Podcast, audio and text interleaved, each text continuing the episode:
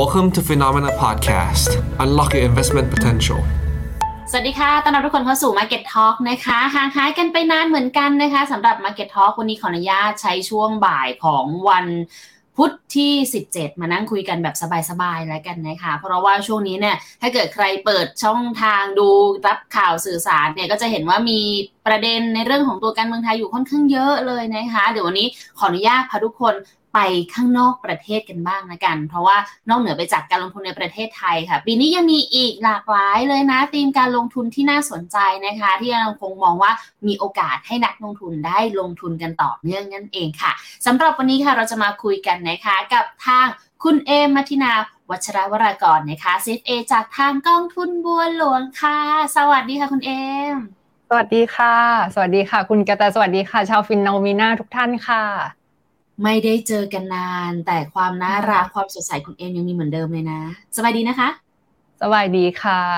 ก็วันนี้พักเบรกจากเรื่องเลือกตั้งเนาะมาคุยกันสนุกสนุกบ้าง เดี๋ยวจะลุ้นกันเครียดเกินไป ถูกถูกถูกคือต้องบอกว่าวันนี้ที่เรามาคุยกันนะอยากให้เป็นมุดโทนแบบสบายๆแล้วกันเนาะเพราะว่าเราจะมาทุกคนเนี่ยไปเจอกันกับอีกตลาดหนึ่งที่ก็ต้องยอมรับว่าเรามีความหวังกับตลาดนี้มาในช่วงของตั้งแต่ต้นปีเลยแหละ เพียงแต่ว่าจะช่วง กุมภามีนาเนี่ย มันดูเหมือนแบบเอ๊ะจะยังไงดีมีความแบบคุมเครือเกิดขึ้นเหมือนกันอาจจะไม่ได้มาตามนัดเท่าไหร่ แต่ถ้าเกิดเรามาดูกันเนี่ย ตลาดเอเชียยังคงมีความน่าสนใจอยู่หรือเปล่า เดี๋ยววันนี้ให้คุณเอมมาค่อยๆ แกะรายละเอียดให้เราได้ฟังกันแล้วกันเนาะเอาเป็นว่าคำถามแรกที่แต่อยากรู้เลยค่ะ จากที่เราเคยคุยกันมาก่อนหน้านี้ เอานะปัจจุบันตอนนี้เลยปีนี้ คุณเอมยังมองว่าเป็นปีทองของเอเชียอยู่หรือเปล่าคะ ใช่เอ็มมองว่าเป็นปีทองของเอเชียนะคะ แล้วก็เอเชีย is rising ก็ยังเป็นยังเป็นสิ่งที่เราคิดแล้วแล้วก็เราเชื่ออยู่เหมือนเดิมนะ คุณกระแตคุณคุณกระแตทั้งจีนแล้วก็เอเชียเลยทำไมเอ็มถึงคิดอย่างนั้นนะ คุณกระแตเอ็มจะมาลองขอไล่เรียงให้ฟังนิดนึงนะคะ ในการมองภาพแมคโครแล้วก็เวลาเราลงทุนเนี่ย ถ้าดูสไลด์นี้จะเห็นว่า เวลาเอ็มพยายามจะมา recap ดูว่า เอ๊ะ เราจะใช้ข้อมูลแมคโครพวกนี้ให้เป็นประโยชน์ยังไงนะ ก็คือว่าเวลาที่เราลงทุนแล้วเรามองภาพแมคโครเนี่ย คือเราต้องมองก่อนว่า อะไรคือปัจจัยที่มันเกิดขึ้นนะตอนนี้นะตอนนี้เลยเนาะ แล้วอะไรที่จะเป็นเหตุการณ์ถัดไปที่จะเกิดขึ้น อันนี้คือสิ่งที่ยาก ตอนนี้ไม่ยากแต่ว่าอะไรเนี่ยที่จะเกิดขึ้นเป็นเหตุการณ์ถัดไปเนี่ยยากนะคะ แล้วเราต้องมาดูว่าสิ่งสิ่งนั้นที่เราคิดเนี่ยมันเข้าไปอยู่ในราคาแล้วหรือหรือยังนะคะ นี่ก็คือการวิเคราะห์ข้อมูลภาพใหญ่ที่เกิดขึ้น เพื่อให้ข้อมูลพวกนี้มันเป็นประโยชน์กับการตัดสินใจการลงทุน แล้วมันทำให้การลงทุนของเราอะ ได้ออกดอกออกผลได้ผลตอบแทน ซึ่งสิ่งที่เป็นประโยชน์เนี่ยมันไม่ใช่ข้อมูลในปัจจุบันที่เราเห็นตามหน้าข่าว มันคือสิ่งที่จะเกิดขึ้นถัดไป ซึ่งเราต้องคาดเดา แล้วถ้าเราคาดเดาถูกนะเราก็จะได้ผลตอบแทนจากจากการคาดเดาของเรานะคะเอ็มยกตัวอย่างเช่นนะคุณกระแตก็คือว่าอย่างเช่นการที่ตลาดรับรู้ไปแล้วแหละว่าเงินเฟอ้อพีค แล้วเราก็รู้แล้วว่าเฟดกำลังจะพอสใช่ไหมคะทีเนี้ยตอนนี้ตลาดอเมริกาก็ price in ว่าเออจะเริ่มลดดอกเบี้ยแล้วตั้งแต่เดือนกันยาก็เลยทำให้หุ้นเทคอเมริกา rally แบบ Apple Microsoft Soft Nvidia เอ่อ Meta Google นะคะแบบปรับตัวขึ้นได้บางเอ่อบางอันเนี่ยขึ้นเกิน 20%เนาะถ้าดูในรูปนี้เนี่ย Apple ขึ้น 25 Microsoft ขึ้น 21 ก็คือบางตัวนี่ขึ้นเกิน 20%มาตั้งแต่ต้นปี แล้วก็เป็นหุ้น 5 ตัวนี้แหละ เป็นตัวหลักๆที่ที่เป็นตัวผลักดันให้ให้ NASDAQ ปรับตัวขึ้นไป จนแทบจะเป็นตลาดกระถิ่งอยู่แล้วนะคะ เพราะฉะนั้นถ้าเราไปลงทุนตามคนอื่น คุณกระแตด้วยเหตุผลนี้นะ ซึ่งมันเป็นคอนเซนแซสไปแล้วเนี่ยโอกาสที่เราจะได้ผลตอบแทนที่สูงๆแบบเยอะๆ ในระยะเวลาอันสั้นเอ็มบอกได้เลยว่า probability เนี่ยต่ำนะคะ เพราะว่ามันมีโอกาสที่จะ ที่ตลาดเนี่ยเขา already price in ไงมันเป็น consensus ไปแล้ว มันก็เลยทำให้ถ้าสมมติเราไปตามเนี่ยมันก็จะไม่ได้กำไรเยอะๆ มันก็จะกลายเป็น momentum trade นะคะ เพราะฉะนั้นเราควรที่จะมาดูว่าเอ็มเอาสไลด์หน้านี้มา เพื่อที่จะบอกว่าเราควรที่จะมาดูว่าตอนนี้ตลาดมองว่าอะไรเป็น consensus นะคะ ซึ่งถ้าดูอันนี้ก็จะบอกว่า consensus ก็คือตลาดมองว่า soft landing slow inflation ใช่ไหมเงินเฟ้อชะลอตัวนะคะ แล้วก็ เพราะว่าตลาดมองแบบนี้แหละ ตลาดก็เลยปรับตัวขึ้นได้ แล้วก็ตลาดก็ยังไม่ได้ price in เศรษฐกิจถดถอยนะคะ ทีนี้ก็เลยเราก็เลยต้องมาย้อนกลับมาดูว่าแล้วมันมีโอกาสที่จะเกิดเศรษฐกิจถดถอยไหมของอเมริกานะคะ ถ้าดูจาก 3 เหตุผลที่เอามานะก็คือ 1. yield curve ที่เป็นตัวบ่งบอกเศรษฐกิจถดถอยเนี่ยไม่ว่าจะเป็นตัว2 10หรือ3 month 10 years นะคะ มันก็บ่งชี้ว่าน่าจะมีโอกาสที่จะเกิดเศรษฐกิจถดถอยที่ค่อนข้างหนัก ในอีก 12 เดือนข้างหน้านะสองก็คือเวลาที่เฟดขึ้นดอกเบี้ยเร็วและแรงขนาดนี้มันจะทำให้เกิดเศรษฐกิจถดถอยตามมานะแทบจะทุกรอบ มีเพียงแค่ครั้งถึง 2 ครั้งเท่านั้นเองที่เฟดสามารถทำให้เกิด soft landing ได้ อันที่ 3 ก็คือความเข้มงวดในการปล่อยสินเชื่อของธนาคารพาณิชย์ก็มีมากขึ้น แล้วมีแนวโน้มที่จะเข้มงวดต่อไปนะคะ แล้วก็ระดับที่ธนาคารแบบไม่อยากปล่อยสินเชื่อขนาดนี้คือมันก็แน่นอนต้องทำให้เศรษฐกิจชะลอตัวในระยะถัดมานะคะ เพราะฉะนั้นถ้าเราเห็นแบบนี้แล้ว แล้ว เราเห็นว่าเออมันก็มีโอกาสเหมือนกันนะ ที่เศรษฐกิจอเมริกาเนี่ยจะเป็น hard landing ได้ เพราะฉะนั้นสำหรับตัวเอ็มที่เอ็มคิดสำหรับฝั่งอเมริกาเอ็มยังคิดว่าเอ็มยังยอมรอจังหวะตลาดหุ้นอเมริกา โดยที่การแบ่งเงินไว้เพื่อเศรษฐกิจถดถอยเพื่อ hard landing ใช่ปะเพราะว่าถ้าเกิด hard landing จริงๆอะค่ะมันจะทำให้เกิด โอกาสในการลงทุนครั้งแบบยิ่งใหญ่มาก แล้วเอ็มก็คิดว่าคนที่แบบยังไม่ได้ออิน คนที่ยังมีเงินสดอยู่ในกระเป๋าเนี่ยก็จะได้ใช้แคชนะตอนนั้นแล้วก็จะเป็นโอกาสเนาะแล้วเอ็มก็คิดว่าจะเป็นโอกาสในการเก็บพวกหุ้นเทคพวกหุ้นที่แบบเกี่ยวกับ AI พวกหุ้นที่แบบโหคุณภาพดีๆ ที่เรารอซื้อมานาน เพราะฉะนั้นทั้งหมดทั้งมวลที่เอ็มพูดมาเนี่ยมันก็เลยทำให้สำหรับหุ้นอเมริกาเอ็มยังไม่ได้ออินณตอนนี้นะคะ ทีนี้ ถ้าดูในเรื่องนี้เนี่ยอะไรคือสิ่งที่ตลาดมองอีก อะไรคือคอนเซนแซสนะเราต้องทำความเข้าใจตรงนี้เพราะเพราะฉะนั้นเราจะได้รู้ว่าถ้าเราไปซื้อตามตรงเนี้ยโอกาสที่เราจะได้ผลตอบแทนเยอะๆอะมันก็จะน้อยลงเช่นใช่ เช่น ตลาดมองว่าตอนนี้อะไรมาตอนนี้พันธบัตรมาจีนทองเทคอเมริกาหุ้นยุโรปเนี่ยห้าตัวนี้จะให้ผลตอบแทนที่ดี แล้วตลาดก็บอกว่าเราควรจะแบบขายแบงก์อเมริกาแบงก์ฝั่งอเมริกาใช่ไหมคะขายรีด นะอันนี้คือสิ่งที่ตลาดไม่เอา ซึ่งทั้งหมดทั้งมวลเนี่ยมันเป็น crowded trade ก็คือมันเป็นสิ่งที่แบบคนอะมองไปเยอะแล้ว ซื้อไปแล้วทำไปแล้ว position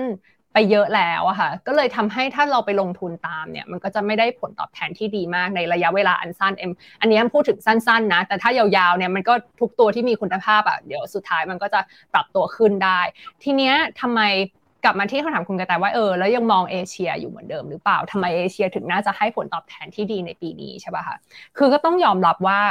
คือตั้งแต่ต้นปีเนี่ยก็มีคนส่วนหนึ่งเนาะคุณกระต่ายที่มองว่าเอเชียเนี่ยน่าจะให้ผลตอบแทนที่ดีได้ แต่มันยังไม่ใช่ crowded trade อะคือยังไม่ใช่แบบเป็นสิ่งที่โอ้โหทุกคนเห็นพ้องต้องการเหมือนจีน ใช่ไหมคะค่ะ ยังไม่เห็นแต่ว่าเอเชียนะ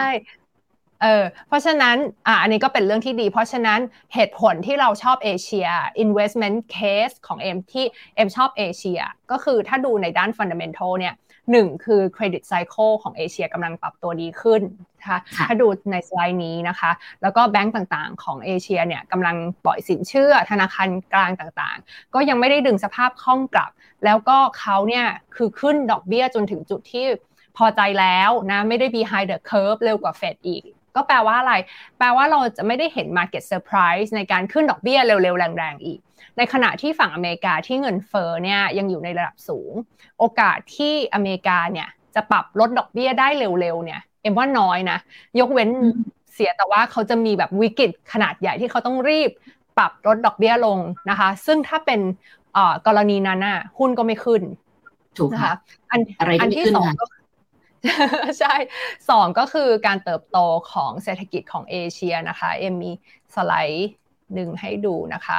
อ่า อันนี้นะเป็น GDP ที่ IMF เขา forecast ไว้นะ คุณกระแต อันนี้ก็เป็นภาพเดิมๆ แต่เอามาย้ำให้ดูว่าในขณะที่ฝั่งตะวันตกเนี่ยคือโตอย่างมากปีนี้ถึง 2 2ถึง3อะไรอย่างเงี้ยนะคะ แต่ว่าฝั่งจีนเนี่ยโตชะลอลงแล้ว แต่ว่า ก็วางเป้าหมายไว้ที่5โกลแมนบอก 6 หลาย ๆ เจ้าบอก 5 กว่าถึง 6 ใช่ไหมคะ อินเดียเนี่ยปีนี้ก็ชะลอตัวแล้วแต่ว่าก็ยังโต 5.9 อินโด 5 เวียดนาม 5.8 ก็คือทุกประเทศเนี่ยฝั่งเอเชียเนี่ยชะลอแล้วแหละ แต่ก็ยังเกิน 5 นะคะ 3 ก็คือสภาพแวดล้อมด้าน macro นะคะ เอื้ออำนวยให้ให้เอเชีย เช่นแบบ ดอลลาร์ที่ไม่ได้ปรับตัวขึ้นแล้ว เงินเฟ้อที่ไม่ได้ปรับตัวขึ้นนะคะ ก็เอื้ออำนวยให้กับเอเชียเนี่ยถ้าดูหน้านี้ก็จะเห็นว่าเงินเฟ้อในประเทศหลักๆ ที่เรากังวลเนาะเรากังวลฟิลิปปินส์กังวลอินโดนีเซีย อินเดียนะคะที่พึ่งพาน้ำมัน import น้ำมันเยอะเนี่ยเงินเฟอ้อเขาก็ปรับลดลงแล้วนะคะ แล้วก็อันถัดมาก็คือมูลค่าที่ไม่แพงนะด้านบนเนี่ยเป็น PE ของอเมริกานะแล้วก็ด้านล่างเนี่ยเป็น e a r n i n g EPS แต่ละแต่ละตลาดนะคะ ซึ่งกำไรของหุ้นที่เอ็มคิดว่าคือถึงแม้ว่าไตรมาสหนึ่งมันจะออกมาไม่ได้สวยงามนะคะ แต่ก็ตลาดก็มองว่าไตรมาสหนึ่งกับไตรมาสสองเนี่ยน่าจะเป็นสิ่งที่ไตรมาสที่บอททอมไป แล้วน่าจะฟื้นได้ในครึ่งปีหลังนะคะ โดยแบบเอ็มยกตัวอย่างเช่นนะ อย่างเช่น ซัมซุงเนี่ยที่มีน้ำหนักค่อนข้างสูงในเกาหลี หรือว่า TSMC ที่มีน้ำหนักประมาณ 20%ในไต้หวันนะคะ คือกำไรของ 2 บริษัทนี้นะคุณกระแตถึงแม้ว่าไตรมาสหนึ่งเนี่ยยังคงปรับตัวลงนะคะ เมื่อเทียบกับปีที่แล้วแต่ว่า CEO ของ TSMC ก็บอกว่าเห็นว่า Inventory ของเขาเนี่ยจริง ๆ ค่อย ๆ ลดลง แปลว่าถ้า inventory ลดลงเนี่ยเขาต้องมี reorder restock ใช่ไหมคะ มี demand เพิ่มขึ้นนะคะ เพราะฉะนั้น CEO ของ TSMC เขาบอกว่าเขาคิดว่าชิปเนี่ย semi เนี่ยน่าจะ bottom ในไตรมาสสองนะคะ แล้วก็จีนก็เช่นกันนะ จีนเนี่ยมันก็บอกว่า ถึงแม้ว่างบที่ออกมามันจะดูแบบลุ่มลุ่มดอนดอนแบบดูต้องลุ้นให้ดูแบบแย่แต่ไม่แย่เท่าที่คาด อย่างเช่นพวกแบบ tech earnings อะไรอย่างเงี้ยนะ แต่ว่า พวกเราก็รู้แหละว่าภาคการผลิตของจีนอะไม่ฟื้นแล้วก็ซบเซานะคะ แต่เราก็มองว่าการที่มันไม่ฟื้นเนี่ยเดี๋ยวมันจะต้องค่อยๆ ฟื้นหรือเปล่า Q1 กับ Q2 เนี่ยอาจจะเป็นบอททอมของภาคการผลิตไปแล้วหรือเปล่านะคะแล้วก็ค่อยๆ ฟื้นในครึ่งปีหลัง เพราะฉะนั้นเอ็มมองว่า e a r n i n g ็ของเอเชียในครึ่งปีหลังอะมันก็จะดูดีกว่าครึ่งปีแรก ในขณะที่ถ้าเรามองไปที่กำไรของอเมริกายุโรปแบบคุณกระแตเอ็มยังไม่แน่ใจนะว่า e a r n i n g ครึ่งปีหลังอะ จะดีกว่าครึ่งปีแรกหรือเปล่าใช่ไหมคะ เพราะฉะนั้นถ้าเราไปดู investment case ของของเอเชียเนี่ยคือในด้านปัจจัยพื้นฐานเนี่ยแน่นอนว่าไม่ว่าจะมาจากกำไรของบริษัท ปัจจัยแมคโครนะคะเรื่องมูลค่าก็ถือว่าเป็นปัจจัยสนับสนุน แต่ว่าโมเมนตัมเป็นสิ่งที่เรายังไม่ชัวร์เพราะว่าเราเห็นว่าตอนต้นปีเนี่ยก็คือมี flow เข้า ซื้อเอเชียค่อนข้างเยอะแต่ว่ามันก็แผ่วๆลงนะคะ ภาพเศรษฐกิจถดถอยมันยังไม่แน่นอนก็มันทำให้มีแรงขายออกมาบ้าง แต่ว่าสิ่งนี้เนี่ย credit cycle เนี่ยเป็นสิ่งที่เอ็มอยากเน้น เมื่อกี้เอ็มก็พูดไปแล้วว่าเป็นเป็นปัจจัยที่ที่เราใช้พิจารณา รูปนี้เนี่ยเอ็มได้มาจาก Bridgewater ซึ่งเขาบอกว่าหลักการของเรื่อง credit cycle เนี่ยทำให้เขาสามารถ trade macro ทำ macro trade ได้กำไรเยอะมากเลยนะคุณกระแต คือถ้าเราเข้าใจรูปเนี้ย เอ็มคิดว่า ถ้าเอถ้าเราเข้าใจรูปเนี้ย เราจะมีหลักการในการลงทุน แล้วเราจะแบบสามารถยึดมั่นไปกับมันได้อะคือรูรูปเนี้ยคือเขาพยายามจะบอกว่า เวลาที่ liquidity มันลดลงนะคะ เวลาที่ growth มัน slow มันเป็นช่วงเวลาที่ asset price จะปรับตัวลง แปลว่าหุ้นจะลง อืมเวลาที่ liquidity tighten เนี่ย มันจะทำให้การเติบโตทางเศรษฐกิจเนี่ย ชะลอลงโดยอัตโนมัติ ซึ่งเศรษฐกิจมันจะชะลอชะลอชะลอไปเรื่อยๆแหละจนกระทั่งรัฐบาลหรือว่าเซ็นทรัลแบงก์เนี่ยเห็นว่าไม่ไหวละ เราต้องกระตุ้นละ อันนี้ก็คือเป็นเรื่องสีเขียวเป็น liquidity improve นะคะ พอ liquidity improve มีการลดดอกเบี้ยเศรษฐกิจก็กลับมาฟื้นอีกครั้ง ซึ่งตอนที่เศรษฐกิจไม่ดีแล้ว liquidity กำลังปรับเพิ่มขึ้นแล้ว growth กำลังดีขึ้นเนี่ยแหละ เป็นช่วงที่ดีที่สุดในการลงทุน อันนี้คือหลักการที่ Bridgewater ใช้ในการดูภาพแมคโครแล้วก็จับว่าประเทศไหนควรที่น่าจะลงทุนนะคะ ทีนี้ถ้าเราลองใช้ภาพเนี้ยมาจับกับอเมริกาใช่ปะคืออเมริกาเนี่ยตอนช่วงปี 2020อะมันก็คือช่วงแดงๆเนี่ยตรง ช่วงช่วงที่เป็นสีเขียวนะคะเป็นช่วง liquidity improve เฟดอัดฉีดสภาพคล่องใช่ไหมก็ทำให้เศรษฐกิจเจริญเติบโตกลับมาอีกครั้งก็เป็นช่วงสีเขียว credit cycle improve liquidity improve ราคาหุ้นก็ปรับตัวขึ้นนะคะจนกระทั่งปี 2022 เนี่ยแหละ ที่เฟดเขาเริ่มขึ้นดอกเบี้ย แล้วก็ลดสภาพคล่องในระบบเนี่ยตั้งแต่นั้นเป็นต้นมาคือตลาดก็อยู่ในตลาดขาลงมาโดยตลอดแล้วก็ไซเวย์ใช่ไหมคะก็ risk premium ก็ปรับเพิ่มขึ้นแล้วก็นักลงทุนก็ก็คือต้องต้องการผลตอบแทนเพิ่มขึ้นเพื่อเมื่อเทียบกับ risk มากขึ้นกว่าแต่ก่อนนะนะ risk premium เพิ่มขึ้นนะคะ ทีนี้ถ้าเรามองข้ามช็อตไปกับตลาดอเมริกาเนี่ยถ้าตลาดอเมริกาในในสเต็ปต่อไป growth ของอเมริกาจะค่อยๆ slow ลง slow ลงชะลอลงจนกระทั่งไม่ไหวละก็ต้องกลับมากระตุ้นใหม่ ช่วงเวลานั้นแหละจะเป็นช่วงที่ดีที่สุดในการลงทุนในตลาดอเมริกานะคะ ทีนี้มาถึงฝั่งเอเชีย เอเชียเนี่ยขึ้นดอกเบี้ยมาก่อนอเมริกาตั้งแต่ปี 2021 ใช่ใช่ไหมคะปี 2022ไม่แต่ไม่เร็ว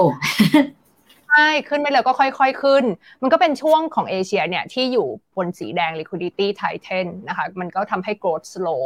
ก็ทำให้เอเชียเนี่ยปรับดัชนีเนี่ยปรับตัวลงมาเป็นตลาดหมีใช่ไหมคะแต่ว่าจุดเนี้ยที่เรายืนอยู่เนี่ยตอนเนี้ย growth มัน slow มากแล้วจนธนาคารกลางเอเชียเนี่ย อยู่ในขาที่กำลังจะลดดอกเบี้ยด้วยซ้ำนะ มีทั้ง ability แล้วก็ willingness ใช่ไหม คือมีความสามารถ แล้วก็มีความอยากที่จะลดดอกเบี้ยเพื่อที่จะกระตุ้นเศรษฐกิจจากการส่งออก ส่งออกมันชะลอมากนะคะ อย่างเช่นเวียดนามเนี่ยเวียดนามเนี่ยเป็นประเทศตัวอย่างเลยที่ที่ใช้ตรงนี้ได้ก็คือว่าเวียดนามเนี่ยลดดอกเบี้ยไปแล้ว 2 ครั้งหลังจากที่ growth มัน slow ใช่ไหมคะ แล้วก็มีการลดแวด เพื่อกระตุ้นเศรษฐกิจอีก ลดจาก 10 มาเหลือ 8%ก็เลยทำให้ไซโคของเอเชียในตอนนี้เอ็มเชื่อว่ามันอยู่ในช่วงสีเขียวนะ ก็เป็นช่วงที่ liquidity improve ช่วงที่ risk premium กำลังปรับตัวลง แล้วก็ asset price เนี่ยกำลังสามารถปรับขึ้นได้นะคะ แล้วก็อีกรูปหนึ่งที่เอามาฝากก็คือว่าถ้าเราดูการปล่อยสินเชื่อของธนาคารในเอเชีย ซึ่งสิ่งนี้เป็นสิ่งสำคัญมาก เพราะว่าหนึ่ง ดัชนีในเอเชียเนี่ยส่วนใหญ่เป็นหุ้นแบงก์ซึ่งถ้าแบงก์ปล่อยได้ก็แปลว่าเออมันก็จะสร้างเลเวลนิวให้กับแบงก์ใช่ไหมคะสองก็คือว่าหุ้นแบงก์มันก็คือ proxy ของสภาพเศรษฐกิจในเอเชียนะคะ ซึ่งถ้าดูเนี่ยจะเอ็มยกมาบางประเทศเนาะอินเดียเนี่ยก็จะเห็นว่าโลนโกรดยังคงปรับตัวขึ้นอยู่ปล่อยสินเชื่อเพิ่มอยู่ ใช่เพิ่มสภาพคล่องให้กับตลาดก็เศรษฐกิจก็ขับเคลื่อนไปได้นะคะ จีนนะที่แนวโน้มการปล่อยสินเชื่อก็ยังคงเพิ่มขึ้น แน่นอนมันอาจจะมีแบบสินเชื่อไม่ถึงเป้า liquidity ไม่ถึงเป้าบ้างแต่ว่าแนวโน้มเนี่ยเอ็มคิดว่าเป็นขาขึ้นนะคะจีนเขาก็มีการปล่อยสภาพคล่องผ่าน medium lending medium term lending facility มา พิ่มขึ้น 6 เดือนติดต่อกันแล้ว แล้วหลาย ๆ เจ้าก็มองว่าจีนยังสามารถลดดอกเบี้ยได้อีกนะคะ ในขณะถ้าเราดูภาพด้านล่างนะคุณกระแตมันคือภาพของฝั่งอเมริกา อเมริกาเนี่ยจะเห็นว่าคนไม่อยากปล่อยสินเชื่อ แล้วก็มีความระมัดระวังเพิ่มมากขึ้น ธุรกิจก็ไม่ได้มีความต้องการใช้สินเชื่อแล้ว เศรษฐกิจก็ต้องชะลอโดยอัตโนมัตินะคะอันนี้คือเรื่องเครดิตไซเคิลนะคะแล้วก็เมื่อกี้ที่เอ็มพูดถึง PE เนี่ย PE ของฝั่งจีนเนี่ยตอนนี้อยู่ที่ 11 1.1เท่าเมื่อกี้ลืมพูดตัวเลข แล้วก็ MSCI เอเชียจะได้รู้ว่าไม่แพงเนาะ MSCI เอเชียที่ 13.7 เท่าฮ่องกง 14 ญี่ปุ่น 13 อินโด 12.9 ในขณะที่ e a r n i n g growth เนี่ย ถ้าคนไปดูเนี่ยจะเห็นว่า e a r n i n g growth ของเอเชียเนี่ย จริง ๆ ปีนี้ติดลบ แต่มันบอททอมไง คือปีหน้าเนี่ย มันก็จะสามารถ browse กลับมาฟื้นกลับมาโตได้ประมาณ 17.2%อันนี้คือที่ตลาดคาดนะคะ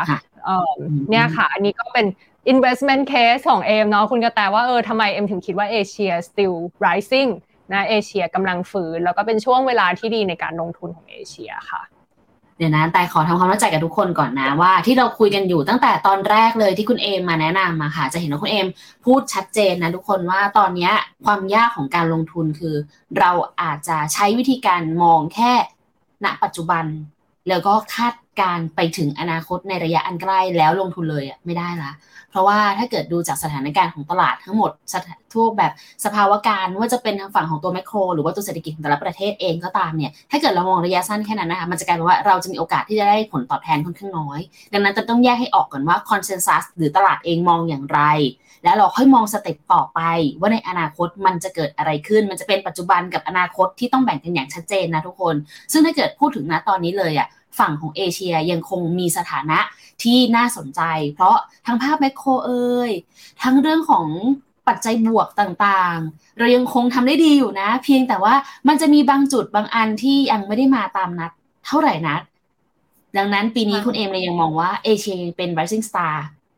ของการลงทุนได้อยู่ถูกต้องไหมคะใช่ใช่ค่ะทั้งทั้งหมดที่พูดมา เพราะว่าอยากจะเน้นว่าคือที่พูดถึงเรื่อง consensus อะเพราะว่าถ้าสมมติว่าเราไปคือถ้าสมมติว่าเราซื้อตาม consensus เนี้ยคุณกระแตก็แน่นอนเราจะได้ผลตอบแทนบ้าง แต่ว่าเอเชียเนี่ยมันไม่ใช่ consensus ใช่ปะเพราะฉะนั้นถ้าเราตาม investment case ที่ที่เอ็มพูดไปอะแล้วถ้าเราถูกโอกาสที่เราจะได้ผลตอบแทนเยอะๆ ใช่ไหมเพราะว่าคนยังถือเอเชียน้อยมีสูง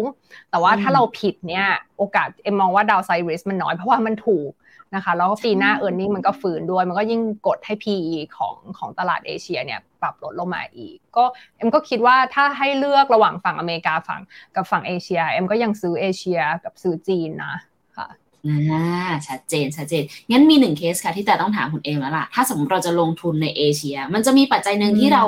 คาดการกันว่าอยากให้มาเหลือเกิน กับนโยบายของพี่ใหญ่อย่างประเทศจีน ซึ่งอันเนี้ยยังรอกันอยู่เลยอะค่ะ คืออย่างนี้มันกลายเป็นว่าถ้าเกิดเขาไม่กระตุ้น โอกาสของเรามันจะยืดไปเรื่อยๆอีกหรือเปล่าคะหรือว่ามันจะส่งผลกระทบต่อภาพของการเติบโตของเขาในระยะยาวไหมคะคุณเอม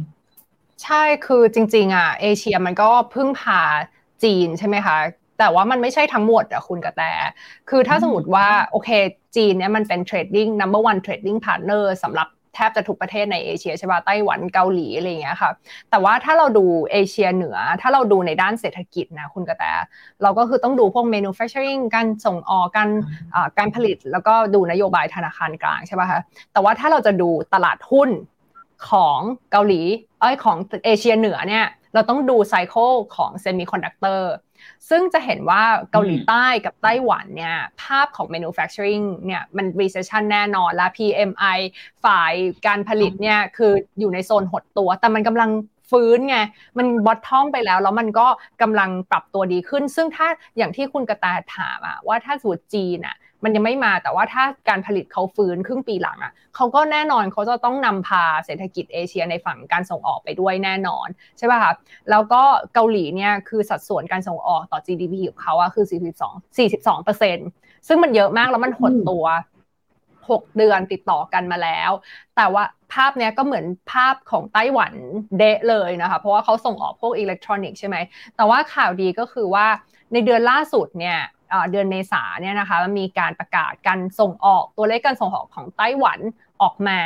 ปรากฏว่ามันติดลบน้อยลงแล้ว ก็คือค่อย ๆ ฟื้นละการส่งออกพวกแบบเค รื่องจักรอุปกรณ์เกี่ยวกับเทคโนโลยี พวกบริษัทที่อยู่ใน Apple Supply Chain เนี่ยได้เซนติเมนต์ที่ดีมากจากการที่เราเห็นงบ Apple ออกมาดีใช่ไหมคะแล้วก็เนี่ยค่ะเอ็มก็เลยมองว่าถึงแม้ว่ามันจะดูแย่แย่แต่มันกำลังแย่น้อยลง มันกำลังฟื้นนะคะ แล้วก็เนี่ย GDP ของเกาหลีอะคือเขาก็คาดการว่า เดี๋ยวมันน่าจะติดลบนะ ไตรมาสสกับไตรมาสสามแล้วจะฟื้นปลายปลายปี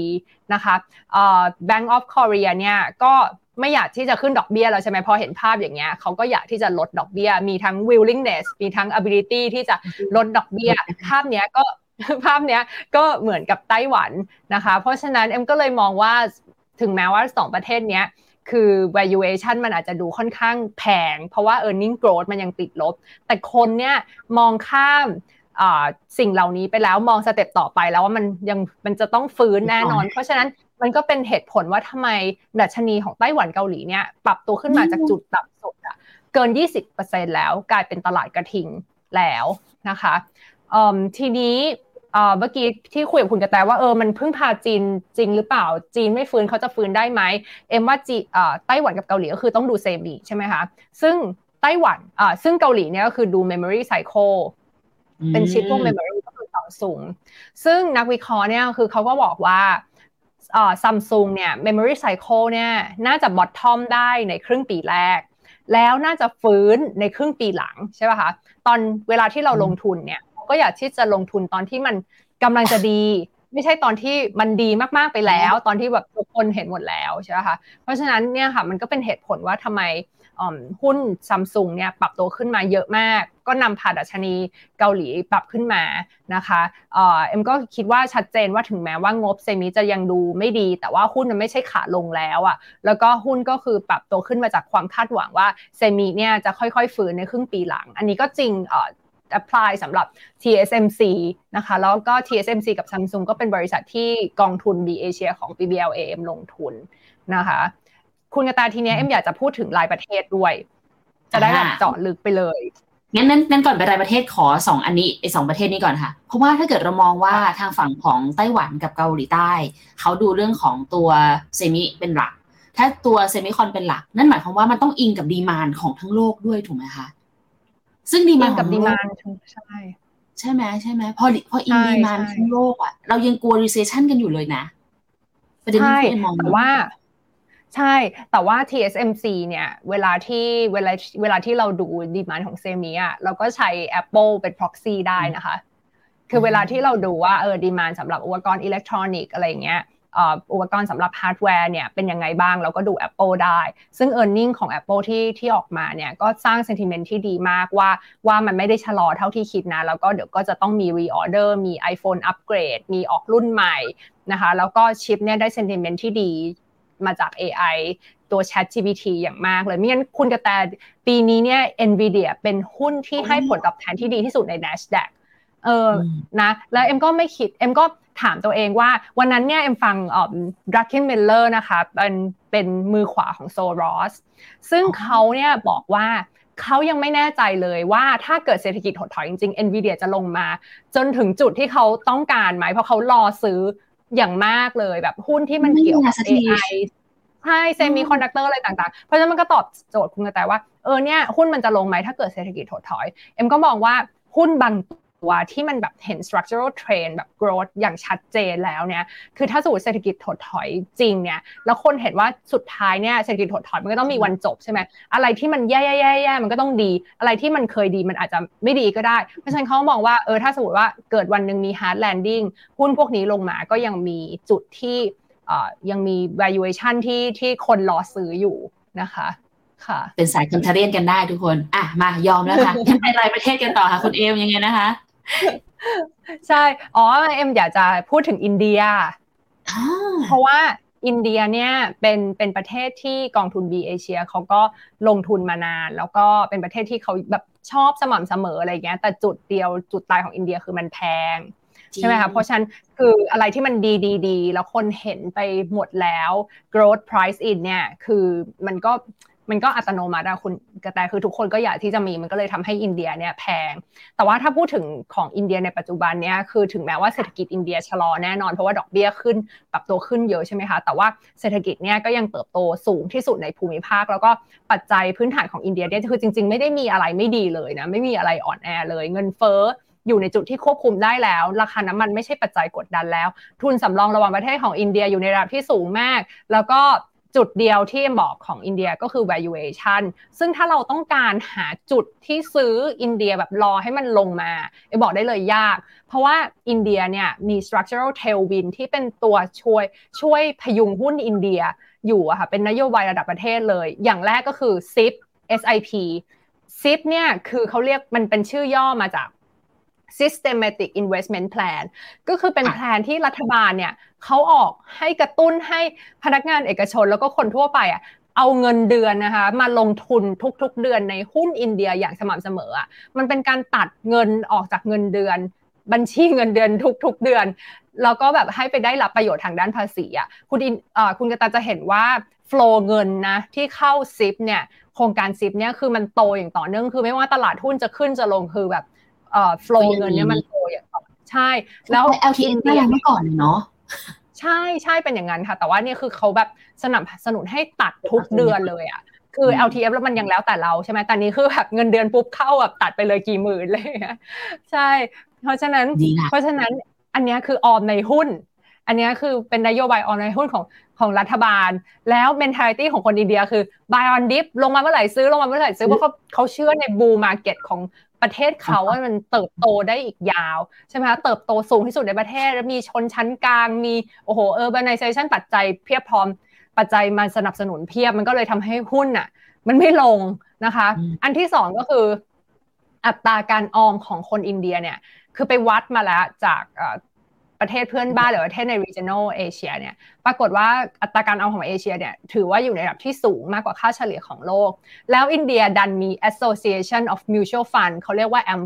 AMFI นะคะ Association of Mutual Fund ซึ่ง Association อันนี้นะสมาคมอันนี้นะ ออกแคมเปญเพื่อจูงใจให้คนน่ะลงทุนในกองทุนอินเดียแบบสม่ำเสมอสม่ำเสมอ แบบให้ความรู้ในสื่อเหมือนฟินโนมิน่าเนี่ยแบบโหให้ความรู้เรื่องการเงิน educate ให้คนอินเดียลงทุนเพราะฉะนั้นมันก็เลยเกิดกระแสแบบ retail boom ตั้งแต่ปี 2020 จนตอนนี้ก็ยังทำให้แบบคนเนี่ยยังเออเลือกที่จะลงทุนในหุ้นอินเดีย หุ้นแบบ domestic ของของประเทศเขานะคะ อันนี้เป็นตัวอย่างของของ จะเรียกว่าไงจะเรียกว่า คือทุกคนเห็นการเติบโตใช่เป็นนโยบายที่น่าใช้แต่ว่าจุดจุดแพ้จุดที่ข้อข้อเสียของเขาก็คือ ข้อดีมันมีเยอะมาก ทุกคนเห็นหมดแล้ว มันก็เลยมันก็เลยแพงไงคุณคุณคุณกระแตทีเนี้ยเอ็มมีอีกประเทศหนึ่งที่แบบที่แบบมันยังไม่แพง ก็คือเวียดนามเอามายังไงดีคะเวียดนาม เวียดนามเนี่ยมองว่าคือข้อดีของเวียดนามวันแรกที่เอ็มชอบอะ คือมันไม่ใช่คอนเซนแซสคือคนเนี่ย ไม่ค่อยแน่ใจอะว่าในระยะสั้นอะมันจะเจอปัญหาอะไรอีกไหม คือคนอะ agree มองภาพระยะยาวออกหมดเลยว่าแบบโอ้ยระยะยาวมันดีแน่อะไรอย่างงี้ใช่ป่ะคะแบบประชากรอะไรทุกอย่างอะไรเงี้ยเออมันดีแน่ FDI หลั่งไหลอะไรเงี้ยนะแต่ว่าผู้จัดการกองทุนของ B เอเชียเนี่ยเขาเป็นสาย contrarian เหมือนเอมเอมเหมือนเขามากกว่าคือเอมเนี่ยชอบสาย contrarian เพราะฉะนั้นเอมเขาก็บอกว่าเออตอนที่เวียดนามมันลงมาเยอะๆเนี่ยนะเขาอะไป ไปแบบลองซื้อ แล้วก็ทำความเข้าใจบริษัทเวียดนามบางบางบริษัทอะที่ได้ประโยชน์จากการบริโภค เช่นวีนามิวอะจะเห็นว่าวีนามิวอะหุ้นมันค่อนข้างที่จะ stable แล้วมันก็เป็นไปตามภาพเออเออมันก็ไม่ใช่หุ้นหวือหวาแล้วก็มันไม่ใช่หุ้นแพงนะคะ แล้วก็เนี่ยเขาก็เข้าไปซื้อวีนามิวนะ แล้วเอ็มก็มองว่า เวียดนามเนี่ยภาพ macro ก็คืออะไรดูภาพการส่งออกใช่ไหมคือทุกคนก็รู้ว่าเวียดนามพึ่งพาการส่งออกมากที่สุด เมื่อเทียบกับประเทศในในเอเชียใช่ค่ะการส่งออกติดลบเอ่อ trading partner ไม่ดีเวียดนามก็เอ่อเศรษฐกิจก็ไม่ดีแล้วทำไมก็ต้องกระตุ้นเอ่อลดดอกเบี้ยไปแล้วสองครั้งเจอภาพอสังหาในประเทศอีก แล้วเขาก็มองว่ารัฐบาลเนี่ยน่าจะกระหมายความว่า central bank เนี่ยน่าจะสามารถลดดอกเบี้ยได้อีก เพราะว่าเงินเฟ้อก็ชะลอใช่ไหมคะ ทีเนี้ยพวกภาพเหล่านี้แล้วก็บวกกับความเสี่ยงเรื่องเรื่องกำไร EPS ซึ่งแฟกต์นะแฟกต์ในปัจจุบันก็คือว่ากำไรของไตรมาสหนึ่งของเวียดนามที่ที่ประกาศออกมาเนี่ยติดลบเกือบ 20%ถ้าไม่รวมธนาคารที่คอยฉุด ช่วยช่วยยุงไว้นะเออกำไรของของเวียดนามถ้าไม่รวมธนาคารเนี่ยติดลบ 30% year on year ซึ่งเขาก็เลยมองว่าเออ EPS ทั้งปีเนี่ยจากเดิมแบบ15-20%เนี่ยไม่ได้ละน่าจะโตเหลือแค่ประมาณ 13%นะคะเอ่อ year on year เนาะก็เป็นภาพที่จะชะลอ แล้วก็น่าจะฟื้นได้ในปีหน้านะแล้วก็เครดิตโกรธของเวียดนามเนี่ยก็โตน้อยมากแบงก์ไม่กล้าปล่อยเออแบงก์ไม่กล้าปล่อยแล้วก็กลัว NPL เพราะว่ากลัวว่าถ้าสมมติ NPL เพิ่มแบงก์ก็ต้องต้องต้องตั้งสำรองอีก ก็เลยทำให้กำไรเนี่ยลดลงไปอีกแล้วว่าแล้วก็แบงก์เนี่ยเป็นกลุ่มที่มีน้ำหนักเยอะในดัชนีของเวียดนามใช่ไหมคะซึ่งทั้งหมดข่าวร้ายที่เอ็มพูดมาเนี่ยเอ็มว่าทุกคนอะฟังมาหมดแล้วนะกระแตรู้หมดแล้ว แล้วมันก็ไปสะท้อนใน valuation ของเวียดนามที่อยู่ที่ประมาณ 11 เท่า เอ็มมองว่าข่าวร้ายมันอยู่ในราคาแล้ว แล้วมองในสเต็ปถัดไปที่เราคุยกัน ว่าวิธีการมองของเราคือมองเหตุการณ์ถัดไป แล้วเรามองว่าเออมันจะมีหนึ่งคือมันจะมีความเสี่ยงภาคอสังหาอีกไหมมีอะไรซุกอยู่ไหมอันนี้เป็นสิ่งที่เราไม่รู้ แต่เรื่องด้วย valuation ที่ประมาณสิบเท่าเนี่ยคือเราก็มองว่า downside risk มันจำกัดไหม แล้วเราก็ทำ money management กันไหม แบบเช่น แบบแบ่งห้าไม้ ซื้อไปก่อนสองเหลือเงินไว้อีกสามอะไรอย่างเงี้ยนะคะ คือแบบเอ็มมองว่า downside risk จำกัดเราเวียดนามอะ เอ็มว่าเริ่มน่าสนใจมากขึ้นสำหรับเอ็มค่ะ อันนี้ขออนุญาตอธิบายนิดนึงกันที่คุณเอ็มเล่าให้ฟังนี่คือเป็นตัวอย่างการมองแบบที่คุณเอ็มเล่ามาตั้งแต่ต้นนะคะว่าณปัจจุบันตอนนี้ consensus ที่เรามองกันเนี่ยทุกคนทราบข่าวหมดแล้วข่าวร้ายแล้วก็มี เขาเรียกเริ่มคุ้นกับการเติบโตของตลาดเวียดนามที่มันน่าจะชะลอตัวในช่วงครึ่งปีหลังนี้ด้วย ซึ่งมาสะท้อนเข้าไปในตลาดหุ้นทันทีค่ะ แต่ถ้าในแง่ของนักลงทุนที่มองหาโอกาสอยู่ การที่ valuation ลงมาขนาดนี้ ตลาดลงมาขนาดนี้แล้วเนี่ย ถ้าถามว่าเปรียบเทียบกับที่อื่นแล้วอะในอนาคตมีโอกาสโตได้ไหม ถ้าเรายังมองเวียดนามมีโอกาสโตได้อยู่แล้ว นั่นก็คือจังหวะที่มันใช่เนาะคุณเอม ใช่ ถ้าเวียดนามไม่โตเราประเทศไหนจะโตได้บ้างอีก อินเดีย อินเดียก็โตฐานการผลิตใหม่กันเลยนะ ถ้าเกิดเวียดนามไม่โต ถ้าเวียดนามไม่โตแสดงว่าต้องไปหาฐานการผลิตใหม่กันเลยนะ หลายประเทศเออ ใช่ แปลว่าการผลิตไม่โตหรือเปล่า มันจะเป็นไปได้ไหมอะไรเงี้ยนะ อืม มีประเทศไหนทดแทนได้อีก เออ ไม่มี เดี๋ยวนะเมื่อกี้เมื่อกี้อินเดียก็เห็นถึงการเติบโตแหละ แต่ว่าจะแพงไปนิดนึง ถ้าเกิดใครชอบแบบของถูกที่ราคาน่าสนใจก็เวียดนามแล้วกัน ขออีกสักหนึ่งอินแล้วกันค่ะ อินโดนีเซียคุณเอม อินโดนีเซียเหรอ อินโดนีเซียเอ็มมีทำสไลด์ไว้ไว้นะขอหาแบบนึงนะคะอินโดนีเซียไม่ได้ไม่ได้ทำสไลด์แต่ว่าอินโดนีเซียเนี้ยเอ็มคิดว่าน่าสนใจอยู่แล้วอะเพราะว่า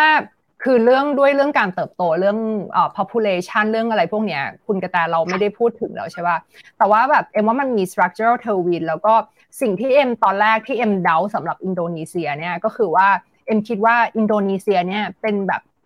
ประเทศที่ อาจจะหนักไปด้าน commodity หรือเปล่า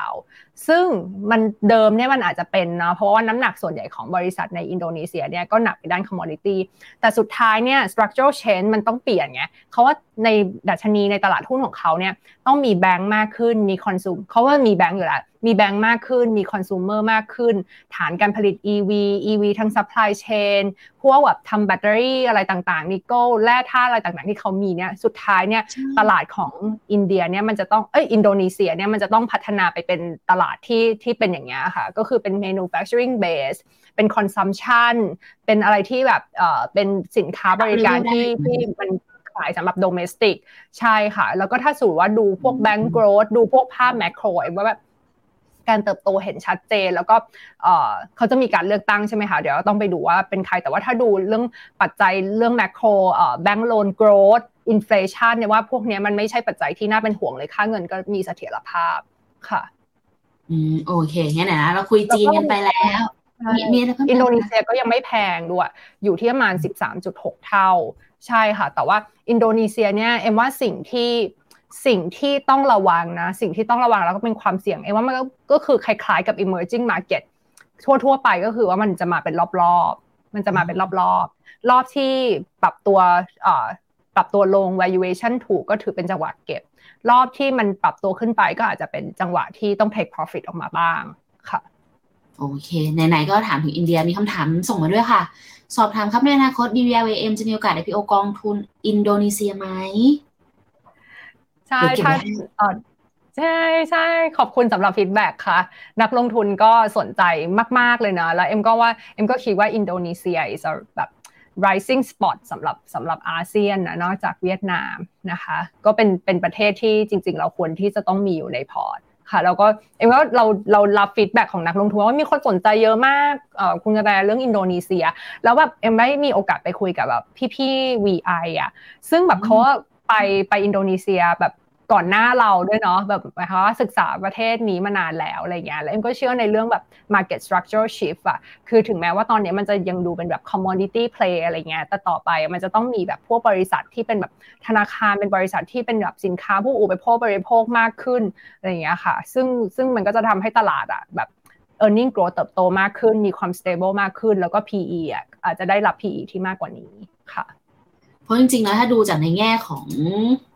พื้นฐานของประเทศของอินโดนีเซียเนี่ยก็ต้องยอมรับเขามีแบบแร่ธาตุที่อุดมสมบูรณ์มากนะเขาพร้อมในแง่ของพื้นฐานมากเลยเนาะคุณเอมใช่ใช่ใช่ค่ะแล้วก็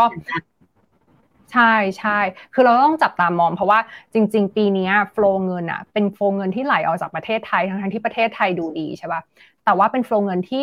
จำนวนแทบจะเท่า ๆกันเลยไปไหลเข้าอินโดนีเซีย อืมก็ต้องไปดูว่าฝรั่งเขามองอะไร ใช่คือแบบเราอย่างเช่นแบบต้นปีอะทุกคนก็จะเชียร์ว่าหุ้นไทยแบบน่าจะให้ผลตอบแทนที่ดีเพราะว่าเรื่องการท่องเที่ยวแล้วก็แบบจีนเปิดประเทศใช่ไหมคะแต่ว่ากลายเป็นว่าฝรั่งขายเท่า ๆกับเงินที่ขนไปซื้ออินโดนีเซียเลยอะอืมก็อาจจะแบบเป็น long term structure growth หรือเปล่าค่ะอะเป็นว่าอยู่ใน spot อยู่นะคะกำลังดูอยู่เนาะเดี๋ยวถ้ามีความคืบหน้าไงเดี๋ยวเอามาอัปเดตกันอีกทีละกัน เดี๋ยวนั้นเราคุยจีนกันไปเรียบร้อยแล้ว คุยไต้หวัน คุยเกาหลีใต้ คุณอินเดีย คุยเวียดนามครบแล้วใช่ไหมครบแล้ว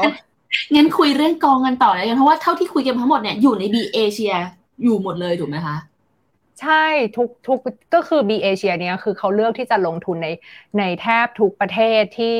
ที่อยู่ใน MSCI Asia X Japan ซึ่งมันก็รวมถึงประเทศไทยแล้วก็อินโดนีเซียด้วยคุณกระแต แต่ว่าเอ็มมองว่ากองทุนบีเอเชียเนี่ยทำไมเอ็มถึงชอบ คือคุณกระแตก็รู้ว่าเอ็มก็ไม่ได้เชียร์ทุกกอง คือก็แบบไม่ไม่ไม่ได้แบบเชียร์ที่ทุกทุกทุกกองที่ BBLAM มีแต่ว่ากอง B เอเชียเนี่ยเอ็มมองว่าเป็นกองที่เราภูมิใจนำเสนอเพราะว่ามันเป็น best in class เวลาที่เราจะนึกถึงการลงทุนในเอเชียทำไมนะ ลองดูตัว investment principle ของเขานะคะคือเขาบอกว่าทุกครั้งที่เขาลงทุนเนี่ยเขาคาดหวังผลตอบแทนมากกว่า 10%ต่อปีในระยะกลางกับยาว ก็เหมือนกับที่คุณกระแตถามเอ็มว่าเออเอ็มแบบมองแบบอย่างนี้ market consensus แล้วมองถัดไป แล้ว framework ของเอ็มคือกี่ปี เอ็มก็บอกว่าเอ็มก็ไม่ไม่เอ็มก็ไม่รู้หรอกว่ามันกี่ปี แต่ถ้ามันถึงสิบถึงสิบห้าเปอร์เซ็นต์อะเอ็มก็จะ take profit นะก็ไม่ใช่ทางเป็นเป็นตัวกำหนดละ เราจะที่ profit เป็นหลักเราก็จะ take profit เพราะว่าเราก็ถือว่าเราเราได้มองไปในระยะข้างหน้าแล้วว่าตลาดมันน่าจะฟื้นใช่ป่ะ แล้วถ้าสมมติว่าเราเข้านะ valuation เท่านี้ ซึ่งเอ็มเชื่อว่า valuation อะมันกำหนดผลตอบแทนของเราได้ได้ค่อนข้างเยอะเลยนะคะถ้าสมมติเราเข้าถูกเราเข้าได้ผล valuation ที่ไม่ได้แพงอะ่ะแล้วก็คาดหวังผลตอบแทนได้มากขึ้นใช่ไหมคะอันนี้ก็เหมือนผู้จัดการกองทุน B Asia ของ Invesco ASEAN Equity Asian Equity Fund เหมือนกัน คือเขาบอกว่าตัวไหนก็ตามที่เขาเข้าอะคือเขาคาดหวังผลตอบแทนมันมากกว่า 10%ต่อปี นะคะ ไม่ว่าจะเป็นระยะกลางยาวแค่ไหนอะถึง 10%เนี่ยก็ก็เขาก็อาจจะมีโอกาสที่จะ take profit ออกไปนะคะ หรือว่าถ้าเขาเห็นว่าเออระยะยาวมันมีโอกาสเติบโตแล้วได้มากกว่า 10%ต่อปีเขาอาจก็ก็อาจจะถือนะคะ อันที่ 2 ก็คือเขามุ่งเน้นไปเรื่อง valuation ก็เหมือนที่เอ็มพูดเลย คือต้องซื้อหุ้นที่มันต่ำกว่ามูลค่า อันนี้ก็คือสิ่งที่แบบวอร์เรนบัฟเฟตพูด สิ่งที่แบบนักลงทุนเน้นคุณค่าคือแบบยึดมั่นในหลักการ นี้ค่ะ ก็คือไม่ซื้อของแพงอะเออ never overpay อันที่สามก็คืออ่า contrarian นะคะ อันไหนที่ตลาดไม่ชอบ เออเข้าไปดูสิทำไมไม่ชอบ เพราะทุกครั้งที่เราขายอะมันมีคนซื้อเสมอใช่ป่ะ แล้วทุกครั้งที่เราซื้อมันมีคนขายใส่เสมอ ก็เนี่ยสำหรับ B Asia คือเขาเป็น contrarian นะคะ แล้วก็อันที่ 4 ก็คือมองหาบริษัทที่ balance sheet คืองบดุลต้องดีอะ ROE ต้องสูง แล้วก็งบดุลแข็งแกร่ง อาจจะหนี้น้อยอะไรเงี้ยนะ นี่ก็เป็นสไตล์ของ กองทุน B เอเชียอันนี้เอ็มว่ามันก็แบบทำให้ทำให้กองทุน B เอเชียพอเขายึดหลักการเนี้ย คือเอ็มคิดว่าเขาค่อนข้าง consistent น่ะคุณกระแตเช่นแบบอะไรที่มันลงมาเยอะ ๆ อะไรเงี้ยก็คือเขาก็เข้าไปซื้ออะไรที่มันขึ้นมาเยอะๆเขาก็ขาย ใช่ใช่ค่ะ อันนี้ก็เป็นมุมมองแล้วมันก็เลยทำให้ผลตอบแทนของเขาอะ่ะ มันไม่ได้เหวี่ยงแล้วก็อืม outperform กองทุนอื่นๆเนาะ เอาถือว่าให้ผลตอบแทนได้ดีเมื่อเทียบกับกองทุนอื่นเดี๋ยวเอ็มจะมีสไลด์อีกอันหนึ่งให้ดู อันนี้ก็จะบอกได้ดีเลยว่าเขาเนี่ยซื้อตอนไหน เขาซื้อตอน fear แต่เอ็มบอกได้เลยว่าเฟียเฟียเยอะเฟียน้อยอะพอเข้าไปอยู่ในตลาดจริงอะมันมันมันไม่รู้หรอกว่าตรงเนี้ย fear มากที่สุดหรือยัง เพราะฉะนั้นจะให้ดูตรงเส้นตรงเนี้ยค่ะ ที่มันเขียนว่า fair value band อะ คือเขาก็ต้องซื้อในช่วงเวลาที่ราคามันต่ำกว่า fair value ใช่ไหมคะ แล้วก็ไปขายในช่วงที่ราคาเริ่มถึง fair value หรือเกิน fair fair value ก็คือช่วง greed นะขายตอนคนกลัวซื้อตอนคนกลัวขายตอนที่คนกรีดนะคะ อันนี้ก็เป็นหลักการของเขานะคะ ซื้อตอนที่มันถูกกว่าราคา fair value เสมอ ซื้อที่ตอนที่ตลาดลดราคานะซื้อตอน discount เสมอนะคะแล้วอันนี้ก็เป็นสไลด์ที่บอกว่าเขาชอบส่วนไหนเขาชอบเทคเล่มก็รู้แหละคือเขาแบบชอบพวกเทคจีนแบบเซมิอะไรอย่างเงี้ยนะแล้วก็แล้วก็เข้าไปซื้อพวกเทคจีน พวกอาลีบาเทนเซนเจดีเนี่ย ก็ซื้อมาตลอดถึงแม้ว่ามันบางตัวราคามันก็จะลงมานะ ก็ก็ยังยืนยันที่จะซื้อนะคะ แล้วก็ consumer internet gaming e-commerce นะคะ แล้วก็พวก manufacturing ที่ได้ประโยชน์จาก China reopening นะคะ แล้วก็ auto แต่เขาจะไม่ชอบ EV pure play เพราะว่าเขามองว่าถ้าเป็นพวก EV อะมันแบบแข่งขันโดยการตัดราคากันเยอะ เขาก็ไปซื้อพวก supply chain นะคะ แล้วเขาก็ชอบแบงค์นะ เพราะเขามองว่าแบงค์เนี่ยมันก็เป็น proxy ในการเติบโตของ เศรษฐกิจใน Southeast Asia นะคะ ทีนี้ถ้าดูอ่อมลายประเทศนะว่าดูว่าเขาชอบอะไร ปรากฏว่าเขาไปซื้อพวกบริษัทประกันในออสเตรเลีย คุณกระแตคือมันมีบริษัทประกันในออสเตรเลียที่ได้ประโยชน์จากยิวขาขึ้นนะคะเขาก็ไปซื้อพวกนี้แล้วก็เนี่ยซื้ออินโดนีเซียโอเวตอินโดนีเซีย เหมือนที่เอ็มพูดเลย overweight South Korea North เวียดนามนะเขาไปซื้อเวียดนามเพิ่มมากขึ้น แล้วก็ซื้อจีนกับฮ่องกงนะคะ ส่วนประเทศเนี่ยอินเดียอะไรอย่างเงี้ยนะเขาจะ underweight Thailand สิงคโปร์เนี่ยก็จะ underweight นะคะแล้วก็พวก consumer พวกถ้าดูด้านขวาเนี่ยเป็น sector นะคะก็จะเห็นว่า sector ที่เขาชอบเนี่ยก็คือ consumer discretionary หลายพวกสินค้าอุปโภค บริโภค แบรนด์การแบบกินอยู่ใช้จ่าย service ต่าง นะคะแล้ว sector ที่เขาชอบอีกอันหนึ่งก็คือพวก financial ก็คือพวกการเงิน เพราะว่าได้ประโยชน์จากยิวขาขึ้นนะคะ แล้วก็เนี่ยพวกสินค้าฟุ่มเฟือยไอทีอะไรเงี้ยที่ชอบใช่ค่ะแล้วก็อันนี้คือ top 10 holding นะคะ ก็เขาก็มีพวก TSMC Samsung Tencent Alibaba อ่าอันนี้คุ้นกันอยู่แล้ว แล้วก็มี HDFC ซึ่งเป็นธนาคารหนึ่งในธนาคารที่ใหญ่ที่สุดเป็น private bank ที่ใหญ่ที่สุดของอินโดเอออินเดียนะคะเป็นธนาคารที่ใหญ่ที่สุดเอกชนของของอินเดียนะคะค่ะอันนี้เป็นเอ่อ top 10 ของเขาที่มี ซึ่งมันจะล้อกับ benchmark ของเขาแหละที่เอ่อ MSCI Asia X Japan อะมันมีพวกบริษัทเหล่านี้อยู่เยอะ เพราะฉะนั้นสิ่งที่ผู้จัดการกองทุนทำได้ก็คือ อาจจะ overweight คือเพิ่ม TSMC ตอนที่มันราคามันลงไปเยอะๆ ใช่ไหมคะ แล้วก็อาจจะ underweight ก็คือขายช่วงที่แบบราคามันขึ้นไปเยอะๆ นะคะ แล้วก็เนี่ยถ้าดูภาพด้านขวาเนี่ยเราจะเห็นว่าผู้จัดการคิดอะไรมากกว่าการที่จะไปดู top 10 issuer นะ top 10 overweight เนี่ยเนี่ยเขาชอบ HDFC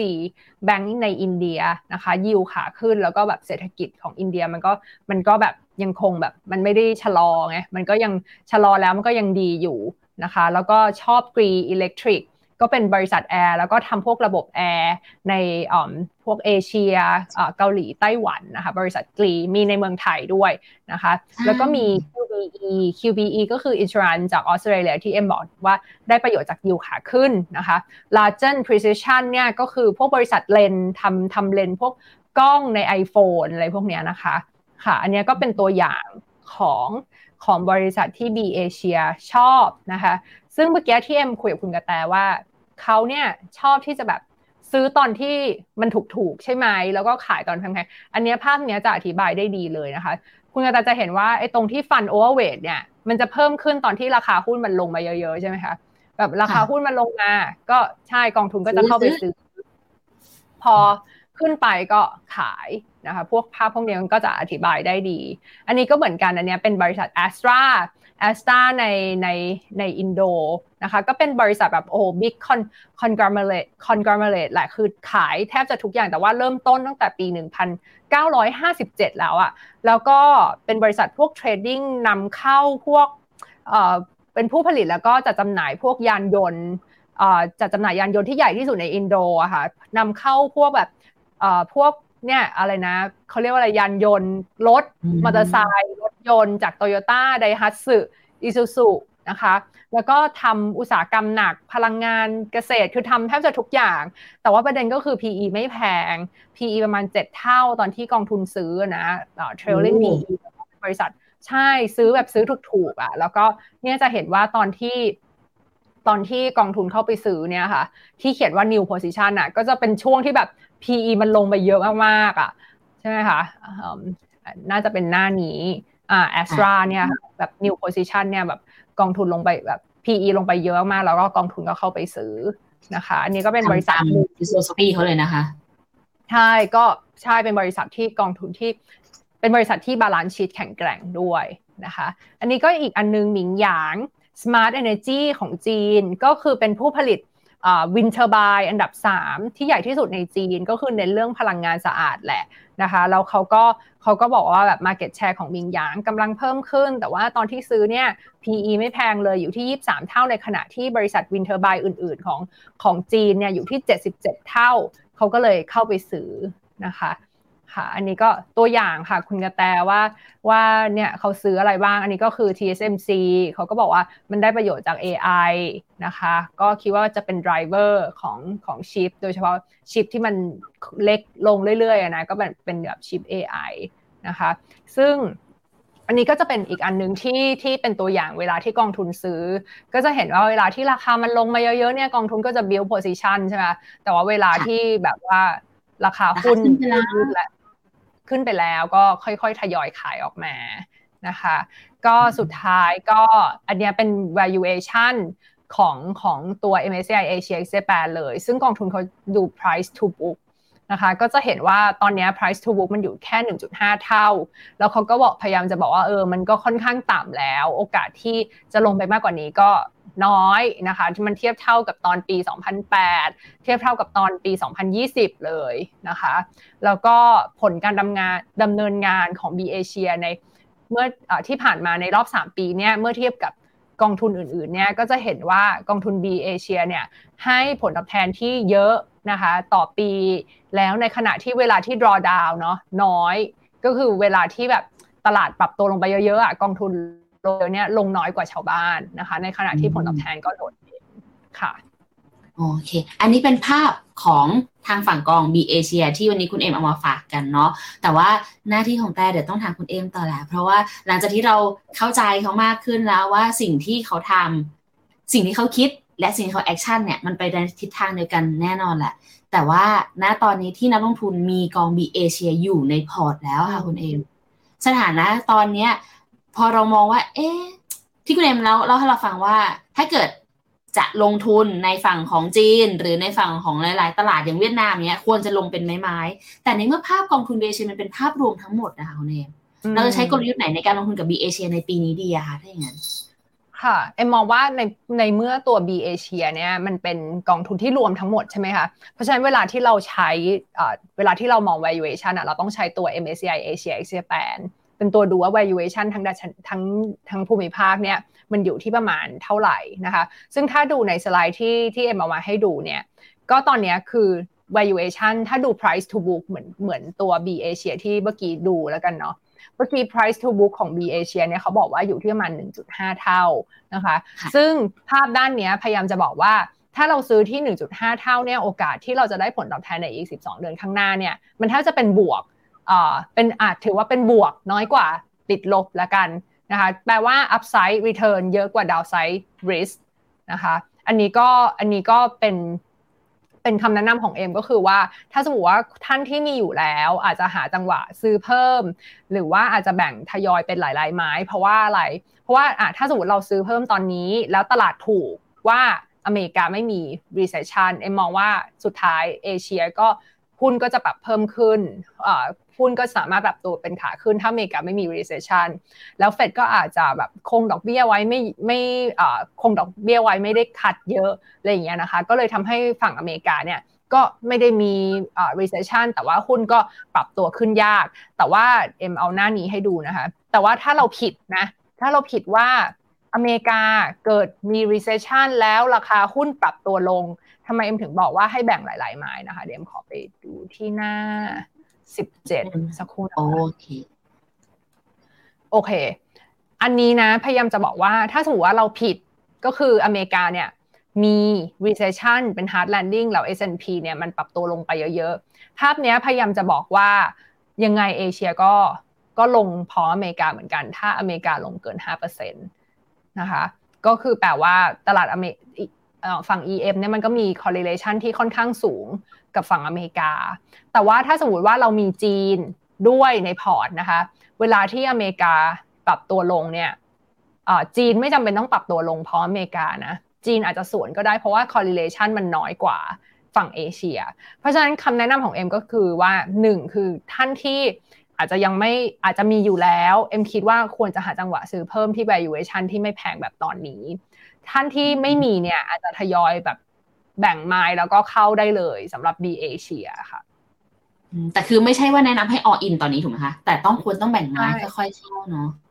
อาจจะแบ่งไม้ทยอยเข้าแล้วจุดที่เราเข้าเนี่ยก็ต้องเป็นจุดที่มันไม่แพง แล้วเราก็กำหนดสัดส่วนใน portfolio ว่าเราอยากจะมีเอเชียประมาณ 10-15%นะหรือว่าเรามีจีนอยู่แล้วก็ลองดูว่าจีนกับเอเชียเนี่ยรวมกันไม่เกิน 25%อะไรอย่างเงี้ยค่ะ อืมโอเค แล้วถ้าแบบคนที่ยังไม่มีนะคะ แล้วกำลังเล็งๆอยู่อะ อยากจะเข้าเอเชียตอนนี้ เริ่มทยอยเข้าได้เลยไหมคะเอ็มมองว่าแบบเอเชียเนี่ยที่วันนี้เอามาพูดเอ็มมองว่าสามารถเข้าได้เลย แต่ว่ามันอาจจะมีจุดเป็นความเสี่ยงของเอเชียเรื่อง geopolitical risk นะคะ ซึ่งอาจจะค่อนข้างออกไปถึงสิ้นออกไปอีกไกลออกไปแบบไต้หวันเนี่ยเขาจะเลือกตั้งเดือนมกราใช่ไหมเพราะฉะนั้นข่าวมันอาจจะเข้ามาตอนพฤศจิกาหรือธันวา ซึ่งซึ่งเขาก็บอกว่าผลตอบแทนของอตลาดหุ้นไต้หวันช่วงใกล้เลือกตั้งเนี่ยจะให้ผลตอบแทนที่เป็นลบนะคะแล้วก็ถ้าหลังจากนั้นเนี่ยเอ็มมองว่าพักถ้าสมมติว่าไต้หวันเลือกตั้งได้พักที่โปรจีนอะชนะเนี่ยมันก็อาจจะทำให้ geopolitical risk เนี่ยความกังวลเนี่ยผ่อนคลายลงไปใช่ไหมคะไต้หุ้นไต้หวันก็อาจจะ rally ได้ แต่ว่าทั้งหมดทั้งมวลอะเรื่อง geopolitical risk อะเป็นสิ่งที่เอ็มคิดว่า เกินกว่าจะคาดเดาแหละ คาดเดาถูกกับผิดอาจจะครึ่งครึ่งฉะนั้นเอ็มก็ยังมองถึงเรื่อง valuation ว่าถ้าเราซื้อในจุดที่ที่ค่อนข้างถูกอะ ก็จะให้ผลตอบแทนที่ดี ซึ่งตอนนี้มันถือว่าไม่ได้แพงนะคะ แล้วก็ e a r n i n g ก็กำลังจะฟื้น เพราะฉะนั้นตอบคำถามคุณกระแตว่าสำหรับคนที่ไม่มีคิดว่าแบ่งไม้เข้าก็จะเป็นทางเป็นเป็นวิธีที่ให้ผลตอบแทนที่ดีได้ค่ะ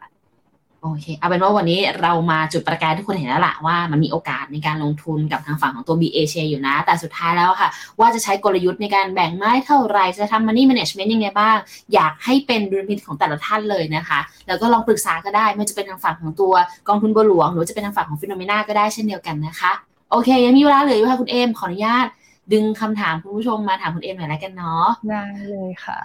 แต่ชอบคุณกิติวัตรมากค่ะ คือส่งคอมเมนต์นี้มาตั้งแต่ตอนที่เรายังไม่ คือยังไม่เห็นหน้าเรากันเลยนะคุณเอมยังแต่ไม่ได้เปิดรายการเลยนะไลฟ์ดีมากรู้แต่กดลิงก์เข้ามาดู ถือว่าเป็นแฟนคลับคุณเอมที่น่ารักมากเลยนะคะโอเค ส่วนท่านอื่น อันนี้คุณเมทัศไม่น้อยหน้าจ้าได้จ้าขอบคุณค่ะมาละเอเชีย ex Japan นี่ exไทยด้วยไหมแดงดีเลยไม่กล้าปล่อย ยังมีไทยอยู่นะ ในในพอร์ตของเขาเนี่ยท็อป 10 holding ไม่มีไม่มีบริษัทไทย แต่เอ็มรู้ว่าเขามีแบงค์คือในในสิบอันดับแรกไม่มีไทย ไม่มีหุ้นไทยค่ะ แต่ว่าอาจจะมีในช่วงแบบในพอร์ตเขาเนี่ยมีพวกหุ้นแบงค์กสิกร BBL เนี่ยเขามีถืออยู่ค่ะ ซึ่งมันมีสัดส่วนค่อนข้างน้อย เอ็มว่าเวลาที่กองทุนเนี้ยเขาเขาลงแล้วเขาชอบอะ คือถ้าแบงก์อะเขาจะไปชอบพวกแบงก์อินเดียเพราะเขาเห็นการเติบโตที่ที่มันชัดเจนใช่ไหมแล้วก็แบบโอ้โหยังไม่นับถึงเวลของอินเดียที่ถ้าสุว่าแบงก์เขาขยายแล้วก็ทำได้เนี่ยว่าแบบ profit ของ HDFC น่าจะเพิ่มขึ้นได้มหาศาลเพราะว่าเขาก็เป็นแบงก์สำหรับรีเทลอยู่แล้วค่ะ แล้วก็เขาก็เนี่ยบีเอเชียเขาจะชอบพวกแบบสมาร์ทแบบพวก smart energy clean energy พวกบริษัทจีนที่มันล้อกับพลังงานสะอาดของจีนอะไรอย่างเงี้ยค่ะ แล้วอย่าลืมว่าถ้าเกิดเป็นแบงก์ไทยอะ เป็น sector หนึ่งที่ไม่ลงด้วยนะ ราคาหุ้นยังเขียวอยู่นะ ถ้าเป็น sector ของไทยยังถือว่าเป็นกลุ่มที่แบบเออน่าสนใจอยู่นะคะเนาะคุณกุ๊กไก่ มาต่อกันอีกนิดค่ะ B-BHARATA กับ B-VIETNAM อืมชอบคำถามนี้มากเลยค่ะ ของคุณคุณกุ๊กไก่ยังไง เอ็มว่าบีเวียดนามค่ะ คืออย่างนี้คืออย่างนี้ เอ็มมองว่า เอ็มมองว่าเวียดนามนะ คือถ้าเราถ้าเราถูกนะคุณกระแตว่าว่าอะเราต้องเผื่อไว้ เอ็มมองว่าเจ็ดสิบสามสิบสามสิบเพราะว่าเราไม่ได้เป็นคนที่ไปอยู่ที่นั่นไงเราอ่านจากข่าว เอ็มถือว่าเอ็มอะก็เท่าเท่ากับนักลงทุนต่างประเทศคนหนึ่งใช่ไหมคะ เพราะฉะนั้นเอ็มเผื่อใจไว้ก็คือว่าเอ็มเผื่ออย่างนี้อาจจะเจ็ดสิบสามสิบสามสิบเปอร์เซ็นเนี่ยก็คือมีวิกฤตเรื่องอสังหา อีก อะไรที่ตลาดยังมองไม่เห็นยังไม่ได้ price in ใช่ไหมคะ 70%ก็คือว่าไอ้พวกข่าวร้ายเรื่องอสังหา เรื่อง default เรื่องอะไรเงี้ย price in มาแล้ว เพราะฉะนั้นเอ็มก็จะแบ่งเป็น 5 ไม้ใช่ไหมคะห้าไม้เนี่ยคือเราอาจจะแบบอะสามไม้ซื้อไปแล้ว ซื้อไปก่อนทยอยซื้อมันลงก็ซื้อซื้อ แล้วเราก็คิดว่า investment principle ของเราก็คือ 5 ปี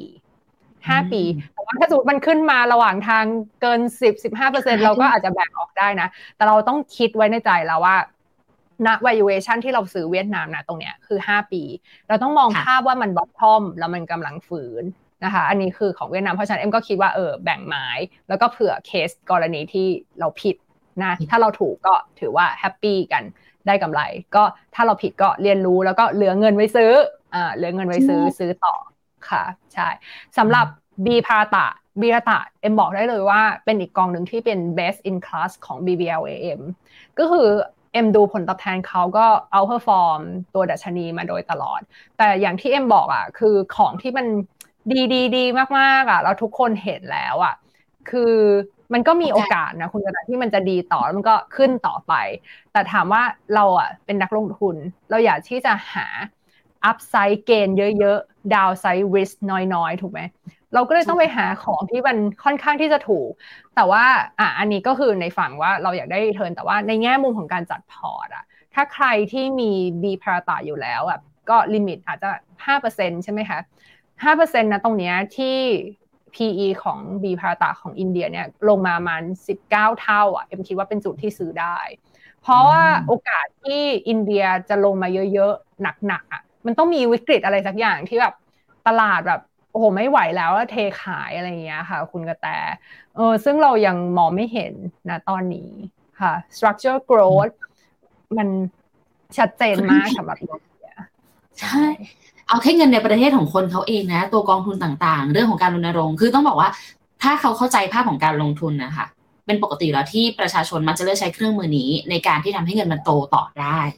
ซึ่งนี่มันเป็นปกติของทุกตลาดอยู่แล้วค่ะ มันคือทำให้ตลาดมีประสิทธิภาพนั่นเองเนาะซึ่งตอนนี้อินเดียเขาทำมาโดยตลอด และเราเห็นการเติบโตของเขาในเรื่องนี้อย่างต่อเนื่องจริง ๆ แต่ก็รอนี่ก็นี่ก็รอเหมือนกันคุณคุกไก่ นี่ก็รออินเดียรอมาห้าปีแล้วทุกคนรอเนี่ยเราพอทุกคนรอมันก็เลยลงยาก เพราะว่าพอรอก็มีคนซื้อค่ะ นั่นแหละค่ะ อันนี้อาจจะขออีกสักหนึ่ง อันนี้ไง คุณเมทัศก็เหมือนกันค่ะอยากเข้าอินเดียนานละ ยังบอกแพง วันนี้ถูกไหมรอค่ะ ถ้าได้เรื่องอะไรมาบอกได้เลยนะแต่ถ้าวันนี้ถ้าคุณเมทัศได้ย้อนกลับไปดูตรง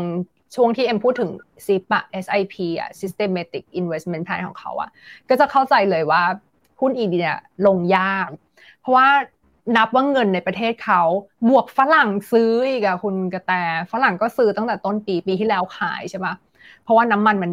ขึ้นเยอะคนเขากลัวเงินเฟ้อแต่ปรากฏว่าตอนนี้คือไม่ใช่ประเด็นแล้วไงสำหรับอินเดียที่แบบเรื่องเงินเฟ้อเรื่องอะไรเงี้ยแล้วฝรั่งก็กลับเข้ามาซื้อ คนในประเทศก็ซื้อแล้วทุกเดือน ฝรั่งซื้ออีกอะไรเงี้ยค่ะ เอาตรงไหนมาลงเอาตรงไหนมาลง โอเค อันนี้เป็นความเป็นความคิดเห็นที่ฝากไปทางของ BBLM แล้วกันเนาะอยากเห็นกองทุนอาเซียนสองซีซีเกินอินเดียกับซีคาบสมุทรบกมูกอโอ้ขอบคุณค่ะจะรับไปนะคะ ประมาณนี้ค่ะ อะ สุดท้ายเรื่องจริงค่ะ คุณเอม ให้ฝากหน่อยแล้วกันสำหรับตัวกองทุนเบเอเชียค่ะ ใครที่สนใจอยู่ตอนนี้มีคำแนะนำยังไงได้บ้างคะ ค่ะ ก็จริงๆ เอ็มว่า BBLAM อะคือเราก็มองหากองทุนที่ที่ investment principle มันชัดเจนแหละคุณกระแตใช่ป่ะที่เอ็มเน้นไปตั้งแต่ตอนต้นว่า investment principle ของ B Asia เนี่ยชัดเจนแล้วก็ผู้จัดการกองทุนเนี่ยยึดมั่นมากว่า 1 คือต้องซื้อบริษัทอะไรก็ตามเนี่ยคาดหวังผลตอบแทนมากกว่า 10% ต่อปีในระยะยาวนะคะ อันที่ 2 ก็คือต้องซื้อตอนที่ valuation ไม่แพง ไม่ซื้อเกินมูลค่านะคะ อันที่ 3 ก็คือทำตัวเป็นชาวสวน ก็คือ contrarian นะต้องซื้อตอนที่คนอื่นกลัว ซื้อตอนไม่ดีไม่ดีเนี่ยเข้าไปดูซิว่ามันไม่ดียังไงนะคะ ทุกครั้งที่มีคนขายก็มีคนซื้อ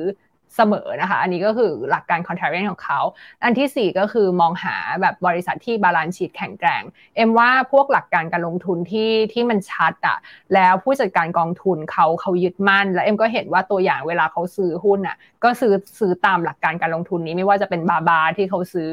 นะคะ แล้วก็ พวกบริษัทเทคจีนต่างๆ ที่เขาซื้อตอนที่ตอนที่ราคามันลงไปเยอะๆ ตอนเดือนตุลากับพฤศจิเนี่ยมันก็คิดว่าเขาก็ใช้หลักการนี้แหละ คือซื้อตอนที่ที่ทุกคนกลัวนะคะ มันก็เลยทำให้ผลตอบแทนของ B เอเชียเนี่ย